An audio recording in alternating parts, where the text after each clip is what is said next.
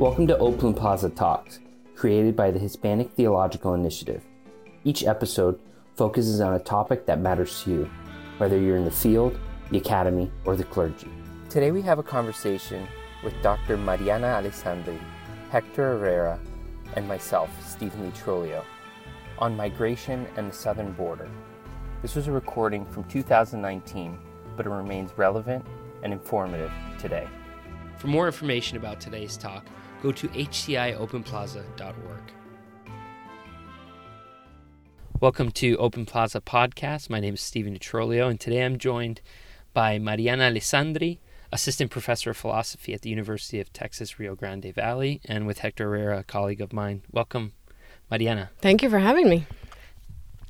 So, today we are here to talk about uh, immigration, and especially now in our current political uh, climate, uh, especially with the news of the separation from parents and uh, from their children in detention centers.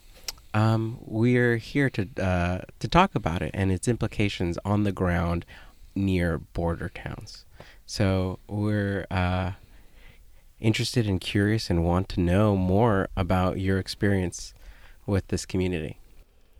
So I live in McAllen, Texas, which is now in the news um, since you know they, they had posted the photos of what it's like in the detention centers. Um, but this story is really goes back all the way to 2014 when the first influx of immigrants started coming in and people didn't know why and it was all very new. And um, so in McAllen, you can access the border um, by going south to this landmark called the Hidalgo Pump House. And it also happens to be where you can see the wall. So it's at once this like beautiful, you know, um, kind of preserved pump house that used to spread the water to all of the valley. And, um, but now it's, it's a border. So now it looks like, um, you're just walking. It's also kind of a bird sanctuary. We have a lot of these hmm. bird sanctuaries. So you'll be walking along. It's this beautiful, beautiful kind of brushland, and then there's a wall. So it's it's a juxtaposition. You used to be able to walk through the wall, um, and I still take people there when they come visit because you really get a sense for the juxtaposition, and and you'll walk around and you'll see like old wooden ladders just on the ground you know and so it's a kind of a game where you know the immigrants will come in they'll make the ladders they'll construct them they'll use them and then the border patrol have to take them away so it's like you just see kind of both sides of it and you're walking both sides of it so you're you're in this terrain and you see the birds flying over the wall and that's mm. really those are the most uh, amazing images to me because mm-hmm. the birds don't care yeah. what the wall is and so you have this beautiful thing and then you have border patrol telling you to be careful but you're allowed to walk on it so mm-hmm. you're free to walk on it. You can talk to them. They're very nice, but it also is they're trying to tell you that it's, you know, dangerous for you. Yeah. You know? So it's kind of both and you get that sense. Being there really helps you get that sense of, you know, what's going on down there. Yeah, one of the things reading the article that you sent us, I, I was trying to picture in my head the geography, and I think you did a very good uh, description of that. But this whole Rio Grande Valley is like a pretty extensive area. Yeah, and I didn't think that people, that a lot of immigrants came in where I would walk because it didn't look like that. I would go in broad daylight. I didn't see a bunch of immigrants walking around. So one time I did get to talk to the Border Patrol, and he said, no, this is exactly where they come. like they wow. come day and night. Like they just happen not to be here now. I've never seen an immigrant come in while I while I'm there, but they cross the river at that point on a raft, and they turn themselves in. So there's a lot of myths about mm-hmm. how the immigrants yeah, get apprehended. Yeah, there's like a lot of misunderstandings. Um, so when they come in, they're looking to turn themselves in. So they're not getting like arrested. They're not getting found. They're not sneaking in at all. And in fact, the Border Patrol know that. They put their SUV like in plain sight to try to get them to turn away or to try to say, we're here, you know, like we will give you water, we will help you. So it's, um, it's not as antagonistic as it sounds, or uh, in my imagination, as it might be in Arizona or something where it mm. seems to be a little more hostile. In South Texas, it's more like, okay, like here you're trying to do something, and our job is to kind of help you. You know, I just saw a photo this morning of a Border Patrol carrying a four year old girl who was sick, right? They're not heartless. And also, half my students are like not half, but I kind of joke that half of my students are training to be Border Patrol, and the other half mm. are um, undocumented. So it's like I have both in my classes, so I have love for both, right? I don't. Everyone, all of my students have a border patrol in their family. They're not the enemy, that's for sure. So they come over and they get processed. So they're not arrested, they turn themselves in, they get processed, and then they get released to the Humanitarian Respite Center, which is now in its fourth location. They just moved again. Um, And this is in McAllen. that's in McAllen, yeah. How big is McAllen? Oh, um, Small town, large? No, it's large. I think it's 50,000, but with the surrounding, we're a lot. I don't know the number, but we're huge. That's why the, the valley is kind of a an entity unto itself. It has a bunch of little um, cities or mid-sized cities, but we count it as one because you kind of don't there's not big differences between the cities, you know. So we're we have the same sort of soul in all the cities. Um, and then once they get released, so the Border Patrol um, processes them and then takes them to the respite center. And when they're at the respite center, but by that point, they are legally in the country. They're not illegals, right? So they are here, they have someone to go to, they're being released. Um, and usually it's people with children, father with a child or, or a mother with children.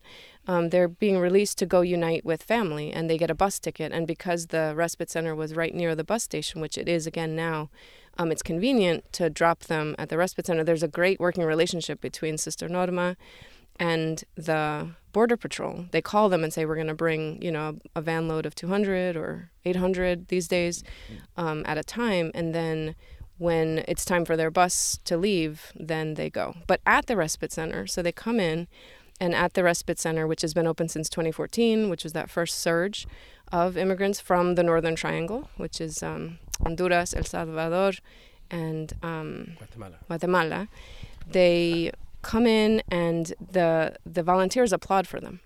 And it's the first time probably that they see a friendly face, someone who's kind of rooting for them, someone who's on their side, someone who says this is huge because this is mothers with children, right? These are brave, brave, brave people who have suffered a lot, who are doing a lot for the sake of their children, um, risking death and, and all kinds of um, horrible things that happen to them. And so at the respite center, they offer them a shower, they give them clothes, um, not necessarily new, but new to them. Um, sometimes shoes if they have them, if there's donations are up, soup, hygiene products, you know, deodorant, and um, it's so beautiful. And when Sister Norma first thought of doing this, um, they kind of someone was walking around and they asked, "What are you doing, Sister Norma? What are you? Why are you like? What does this amount to? What you know? How is this helping? What is this doing?" And she just looked at them and she said, "We're restoring human dignity." And I looked today on her Twitter handle, which is Enes Pimentel. It says, um, it shows a, a, a photo of these like happy faces of these little kids, and it says these kids are transformed, right? They come in crying, they come in dirty, they come in super scared. And by the end, you know, because they have time there, they have food, they have love, like they're playing again, because kids love to play. And so it's this beautiful transformation within, you know, a few hours of restoring that dignity, of making them feel human again, and um, that's the kind of work that we want to do and the kind of work that we want to support so that other people can support the respite center. You've mentioned Sister Norma by name. Who is Sister Norma? How did you get to know her? How did that all happen? So, Sister Norma Pimentel is a missionary of Jesus. Um, she was born in the border, and she was born before there was a wall. Um, she was born to Mexican parents, but she was born on, on the U.S. side. Um, she's now the executive director of Catholic Charities in the RGV. So she was sort of tasked with this. And when the immigrants first started coming in that surge, it was the mayor who actually called her and said, Can you do something? Because they're just at the bus station in 200s and 300s, and the buses can't go out fast enough. We couldn't get like people out. So they were just kind of there overnight, sleeping in the bus station. So the mayor called her and said, Can you help? And she said, yeah, she had experience um, from working in Brownsville doing similar stuff years prior, but never to this scale. Yeah. Um, so I met her, I think I just heard about her work. A friend of mine came down who was working with Save the Children and said, you know, we have to go there. And um, so I went with her and I saw in the first place was called Sacred Heart Church, which a lot of people still think it's in Sacred Heart, but it's not. Um, and you know, you just saw the stations. Here's the clothes. Here's you know, in different. Um, and every time you go, it's in a kind of a different uh, state of disarray. Like sometimes it's it's you know you can tell how many people are coming across. Like if it's very clean and neat, you're like, oh, it's low, right? The numbers are low because we have people to like man all the stations, you know. But um, I think one of the things that I read in the presentation that it was like 470 something in one day that was in 2014. Now it's 800. Wow. It's up to 800. a day. Yeah, Yeah, and they'll come. It used to be that they would come in two ship, two like um, bus loads or two. Um, I don't know what you call it. Yeah. Yeah, but now they are coming in more. Sometimes they'll arrive at like 7 p.m. So just when a volunteer is kind of going to go home, there's like another 300 people coming who all need help. You know, and so um, I wanted to get to know her. I wanted to say like, why are you doing this? Like, what is this for? Like, besides the restoring human dignity, what's your? Because she's Catholic, obviously, and you know, what is your theology? So I went to talk to her and try to interview her for my research, and um, she's very kind of s- s- skim on the on the outright theology, and it, she makes it so beautifully simple. Mm. She just says, um, "We're helping the immigrants because they're human beings made in the image of God."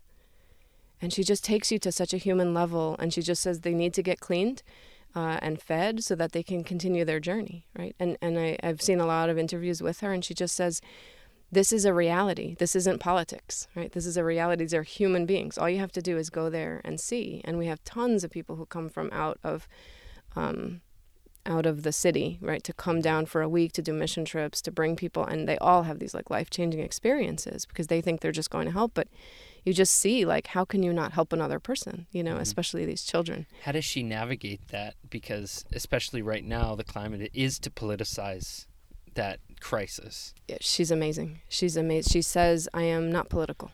And I have to laugh at her. I'm like, of course you're political. And she just says, no, um, I, I know the Border Patrol have to do their job. And she said, the head of the Border Patrol is my best friend and the mayor's my best friend. And like, I don't, I don't try to get in their way. Like, I don't, I never attack them. That was one of the things she said. I never attacked them. Hmm. And I thought that was amazing because in our culture, we're so polarized and everyone's yelling at each other and everyone hates each other. And she just has this very godly spirit, in my opinion. It's just beautiful and, and it's effective too. So she keeps her cool and she just says, you know, these are human beings and we need to help. You need to do your job and I need to do my job. And I don't think we're necessarily at odds. We do have to figure out a way to um, do something to, you know, with our country and the border. But like, I don't know what that is. She said, that's not my job to figure that out. My job is only to minister to human beings. Um, she says uh, her motivation is to defend and protect life. And she says we help people see the humanity in people. So when volunteers come, or when any you know politicians come, I've just read that the first ladies of Guatemala and Honduras came, and Oh, to the respite center, and it's just like just to show like this is what we're doing. This isn't so it's easy to talk about it when you're not here, but when you go there and you see, you're like, oh right, this is humanity again. And she said she did that for the um the border patrol too when she went in. She was one of the first people let into the detention centers when it was first happening. And she got in she says because i'm a nun they let me in. She says i want to pray with them so they let her in the cage. And she was praying with all these um, tiny tiny tiny kids who are crying and they said no puedo respirar i can't breathe. Um, help me help me get out of here. I can't stay here. Like i'm i can't do this. And she was just kind of crying and praying with them and then the border patrol were crying and they said thank you sister norma for making me see the humanity in these kids. Because i think when you're just processing and processing you kind of are just doing your job and you kind of have to get desensitized to it or else you'll just be heartbroken all the time but it's really good to remember that they're human beings and i think more people should come visit and more people should just see and we should kind of get rid of that rhetoric that they're just trying Almost to demystify the Yeah. construct. yeah, and lately in her interview, she's saying um, they're they're not coming here. Um, you know, the the typical rhetoric like steal our jobs. Uh, you know, she's like, no, they're coming here for protection. That they want protection from violence. They want to stay alive, right? So it's not about giving their kid a better life. It's about giving their kid a life Mm. because there's a real threat of death if they stay in their country. And so they're coming here for asylum. And um, so I just think she does a really good job of not really um, getting into the political sphere. And I think she's right to take it away. She's not going to go for talking points. She's not going to like fuel the debate. She's just going to say, "Come, come look." And and that's what Mother Teresa said. I mean, she gets compared to Mother Teresa a lot, but Mother Teresa's big line was, "Come and see." I don't want mm. your money. You come and see. You come and see.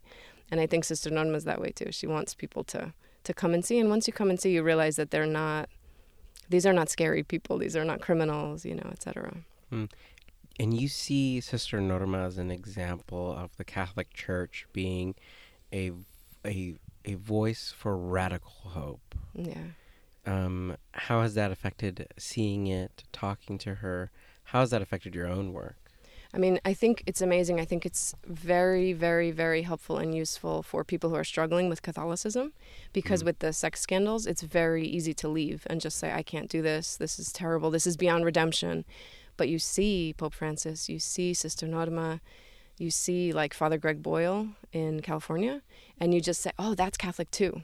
Right? This is Catholic too. And so I think you can, um, as a Catholic, you can find pockets to say, oh, um, the Catholic Church is doing an amazing thing. They're very vocal. I find it to be like a, you know, a really clear stance on immigration, and not just because the people who are coming in are Latinx and they're going to fill the pews, right? That's the typical answer, but I don't think it's that. I think it's they really do care about life. This is defend life in all of its um, instantiations, and I think that some people have accused, you know, um, Trump as like not being pro-life because um, how could you be if you're not respecting these lives here? And I think that there's a point there. Like she's respecting all life. And I, I think she's just also just downright biblical. I mean, when I wrote this paper, it was for a conference on welcoming the the the stranger.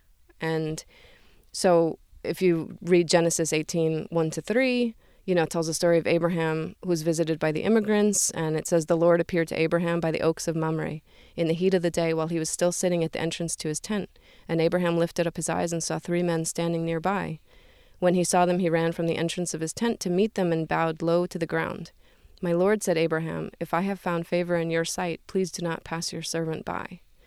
And so, not only are we supposed to like open our tent for these immigrants, but we're supposed to bow to them. Mm. Like that's the applause to me is like, wow, you are here and you're gracing me with your presence. So it's a kind of opposite rhetoric. Almost flipping it on Yes. its own head. Yes, as we are lucky to be able to serve you, right? The Catholic Church, I think, is a church of service. We're supposed to be. Mm. And so to be able to say, "Wow, thank you. Like I am I'm here to serve you and I'm here to do something for you." I'm lucky that you're here, you know.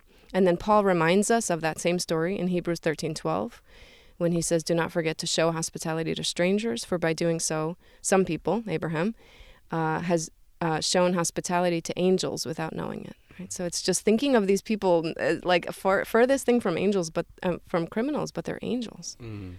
You know? And then matthew 25 34 you know the famous parable of the goats and the sheep. I was hungry and you gave me something to eat. I was thirsty and you gave me something to drink i was a stranger and you invited me in. I needed clothes and you clothed me. I was sick and you looked after me.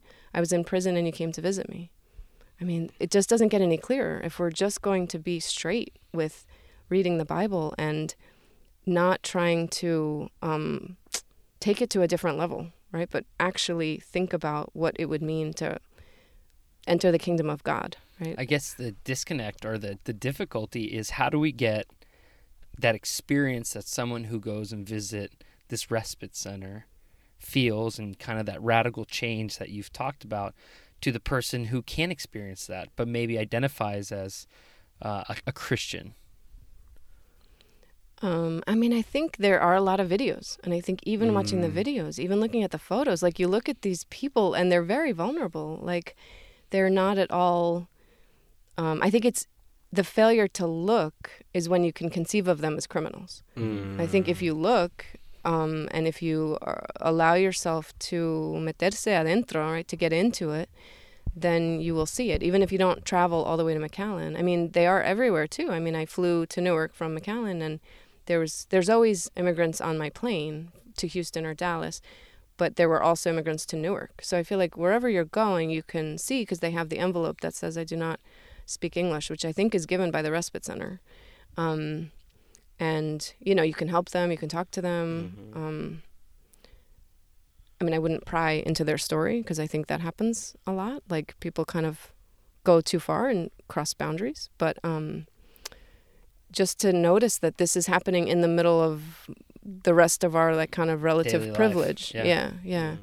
And it's like it's here. I've just read a story about a man who who carries around stuffed animals when he goes on the plane because and he gives them to the little kids Hmm. that he sees that are immigrants because it's like one little toy makes a biggest difference in someone's life who's scared right? Who doesn't know where they're going to go. They they often don't have anything but a phone number backpack and a phone number and you could help them. You can call the person that they're trying to meet with. You can there's something that everyone can do. You don't have to come down to mcallen.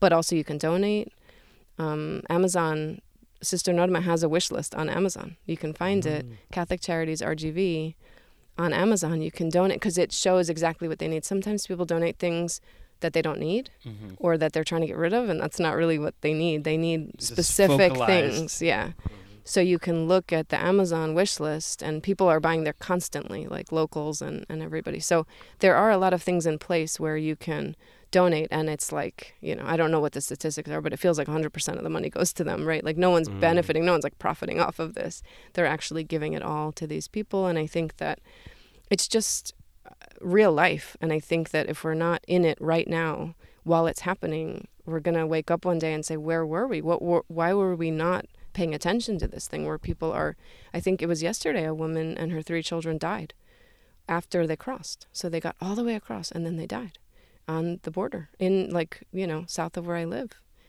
And it's like people are dying in the shelters, you know, and I think that there's more that we can do certainly, you know, politically, but even apolitically, even if you don't agree with them. I think that the, the place we can all come together is at the children. Like we can all agree that the children have no fault in this and that we have to help kids because they're kids. And when I think about my, you know, five year old, if he is away from me, if if he was stripped away from me, that would scare the hell out of him and mm-hmm. me and like you know, but th- these kids are even smaller than that and so I think there's a lot that we can do even if we're not down in McAllen where I live or on the border. I was really touched at the the presentation. You have a picture of Veronica Gabriela Cardenas, and I think it's called 400 Souls or something, and it's a image in front of uh, the respite center, right?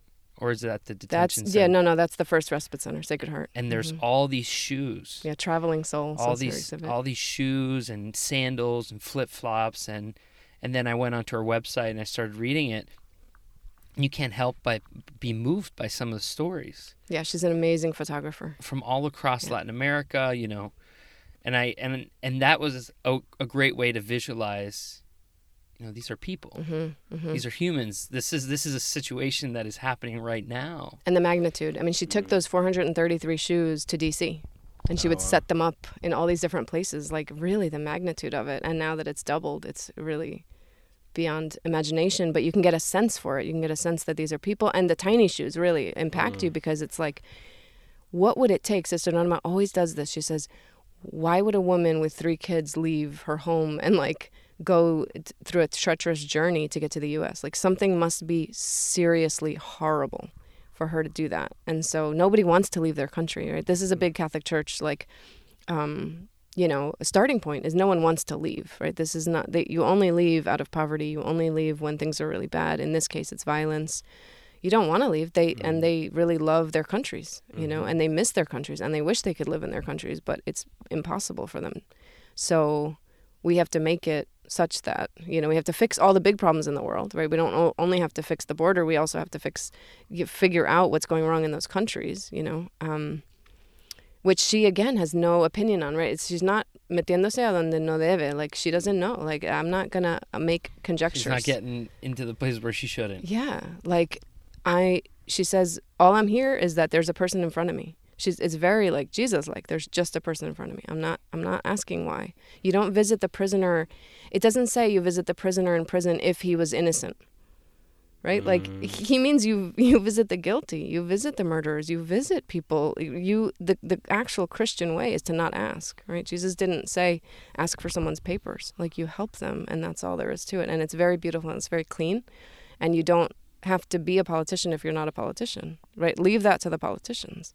See what they can do about it. But for us, just as lay people, just human beings, it seems like there's a lot we can do just in terms of aid and humanity. And this idea, I really like this idea from Glennon Doyle. She says there's no such thing as other people's children. And I always remember that, right? Other people's children are my children. Like, that's my child. You know, there's no such thing as other people's children. If we can just think like that, then we can realize that we're all in it together. We have to be a community, or we're sacrificing a bit of our own humanity for that. Well, thank you so much, Professor Alessandri, for your time we thank you and we is there any way we could i know you mentioned um, that Amazon. Maybe we can in the description have Yeah. some more information. But thank Mhm. you so much for coming today. Thank you so much for having me. We really appreciate it. Okay.